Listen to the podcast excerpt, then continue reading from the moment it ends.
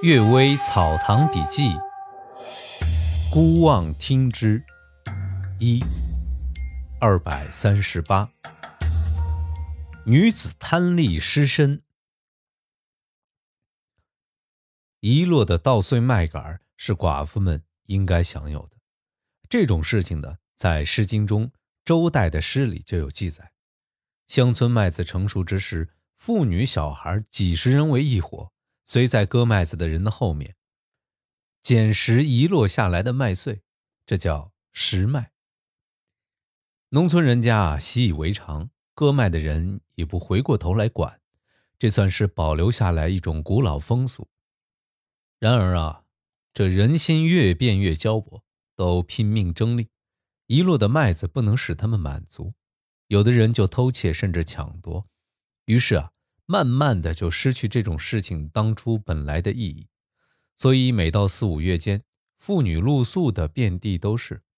有几个人啊，在静海县东面，天黑下来之后，趁着凉快夜行，远远望见一处有灯火，走进去讨水喝，才发现门庭富丽堂皇，连仆役们也都穿着华贵的新衣服，大堂之上明灯高悬，有人在奏乐。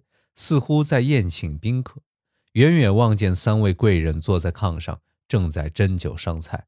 这几人陈述了想投诉的意思。看门人转告主人，主人点头答应。过了一会儿，又叫回看门人，好像在他耳边嘱咐了些什么。守门人出来之后，从几个人中拉过一个老太婆，悄悄对他说：“这里离城市太远。”短时间弄不来妓女，我们的主人想在你们同来的伙伴之中挑三个长得端正的来劝酒，并且陪着睡觉。这三个人啊，各赠一百两银子，其他的人也都有犒赏。您老人家把我的话说给他们听，您的犒赏加倍。老太婆悄悄告诉同来的人，大家都很想得到犒赏，于是怂恿年轻的妇女答应他们的要求。他们呢？把三个女子带进去洗涤化妆，换上衣裙，伺候几位客人饮酒。其余的妇女啊，都安置在另外的房子里，也有大量的酒饭招待。到了半夜，三位贵人各拥抱一个女人，走进别的院子里。大家都灭了灯烛就寝。众妇女走路十分劳累，都大睡不醒。天亮了都不知道，等到太阳升起老高才醒过来。那些房子、人物都不见了，只有一望无际茂盛的野草。寻找那三个女子，则都裸身躺在草丛里，所换的衣裙不见了，只有原来的衣裳抛弃在十多步远的地方，幸好还在。再看靠上的银子，都是些指定。他们怀疑啊是遇到了鬼，但吃喝的又是真东西，又怀疑是狐狸精作怪，或者是因为。离海边太近，可能是蛟龙或者水怪在捣乱。因为贪利而失身，结果只不过饱吃了一顿。想象这些女人，你望着我，我望着你，回忆一个晚上的情景，大概与卢生在邯郸道上做黄粱美梦的情形非常相似。我已去世的兄长秦胡则认为啊，女子扬山起舞，挥扇高歌，装出万种娇态。弹指之间，这一切繁华都像东流的江水一样一去不复返。鸳鸯群散的时候，回忆过去，世事皆空。这与三个女子躺身在草丛之中，然后惊醒，都是同样的道理。岂只有海市蜃楼才是顷刻间就要幻灭的景象呢？失身得银啊，这是第二个故事啊。乌鲁木齐参将。德楞俄说：“呀，从前在甘州之时，见两个人在张掖县令面前互相告状，甲说乙是造谣污蔑，乙则说事情有证有据。讯问究竟是什么事儿？原来啊，这两人本是钟表亲戚，甲带妻出边塞，乙也同行，走到甘州以东数十里的地方，晚上迷了路，遇到一个人，好像是富贵人家的仆人。那人说呀，这条路很偏僻。”少有人走，我主人家离这儿不远，不如去投宿一晚。明天呢，我给你们指路，你们好走大道。三人跟着他走了三四里，果然有一座小堡。那人进去啊，许久才出来，招手说呀：“我家官人叫你们进来。”进了几道门，见一个人坐在堂上，问了三个人的姓名籍贯，然后安排道：“这夜深了，没有现成的饭供你们吃，只能留你们住一宿。门旁边的小屋可以住两个人，女人就与家中的女仆睡吧。”贾和乙睡下之后，隐隐约约听到女人的叫声，黑暗之中起来看，又摸不到门，叫声呢随即也消失了。误以为是自己偶尔耳鸣，等睡醒过来，却在旷野之中，急忙寻找女人，发现她在半里以外的树下，浑身赤裸，双手被反绑，头发凌乱，手势歪落，衣裳挂在高枝之上。这女人说呀：“这一个婢女拿着灯带我来到这儿，有几间漂亮房子，几个年老和年幼的女仆。不久呢，主人来了，逼我和他坐在一起。”我拒绝不肯，这女仆就一起来把我抱住，脱掉衣服，捆住手臂，放在床上。我大声叫喊，无人答应，于是遭到侮辱。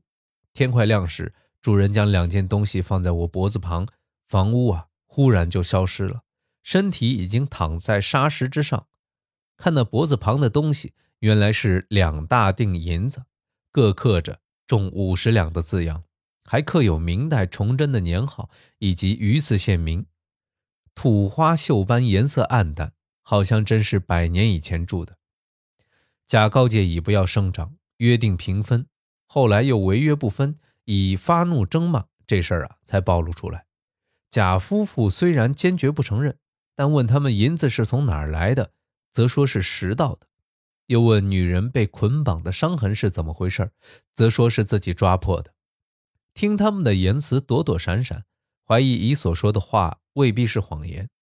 张掖县令笑着把甲放掉，说：“根据法律，拾到遗失的东西要交到官府。姑且念你贫穷，你可以把银子拿走。”又瞪着乙说：“你所告的事如果是假，则你们是一起拾到遗失物，应该一起来送交官府，你也没有分。如果你告的是真，则这银子是鬼酬劳假妻子的。”你更没有分。如果你再啰嗦，就要鞭打你。于是啊，将他们一起赶了出来。张掖县令对这件事情不做处理，来处理他，可以说是妥当不过了。这事儿与石脉妇女一事很相似，一个是设巧计引诱，而以钱财使之动心；一个是以强力逼迫，然后以钱财来消除其怒气。这种揣度人们心理、投其所好的伎俩。也大致相同啊。第三个故事，物价与好上。金代种牛鱼，就是沈阳的鲟黄鱼，现在呢也还看重它。金国人又种天鹅，现在则不看重。辽国人种皮梨，也称皮令邦，也就是宣化的黄薯。明代人还看重它，现在呢也不看重。明代种枭雄、战鹿，战鹿应该是用木栈围栏饲养的。现在还看重枭雄呢，则不知道是什么东西。即使是极富贵的人家，问起这个名称，也说没见过。大约物品被看轻或看重，各根据每个时代人们的好尚而定，没有一定的标准。记得我小时候，人参、珊瑚、青金石等价格都不贵。现在呢，则一天比一天高。绿松石、碧鸭喜价格本来最贵，现在则一天天往下降。云南的翡翠玉，当时啊，并不把它看作玉，不过像蓝田产的钱黄一样，勉强叫做玉罢了。现在呢，则当成了珍稀宝贝，价格远远超过真玉之上。又像灰鼠，从前以白为贵，如今呢，则以黑为贵。貂皮从前以毛长为贵，所以有疯貂的说法。现在则以短毛为贵了。银鼠的价格从前比灰鼠略贵一点，远不及天马。现在则贵的与貂差不多了。珊瑚从前以颜色鲜红像榴花的为贵，现在则以颜色淡红像樱桃的为贵。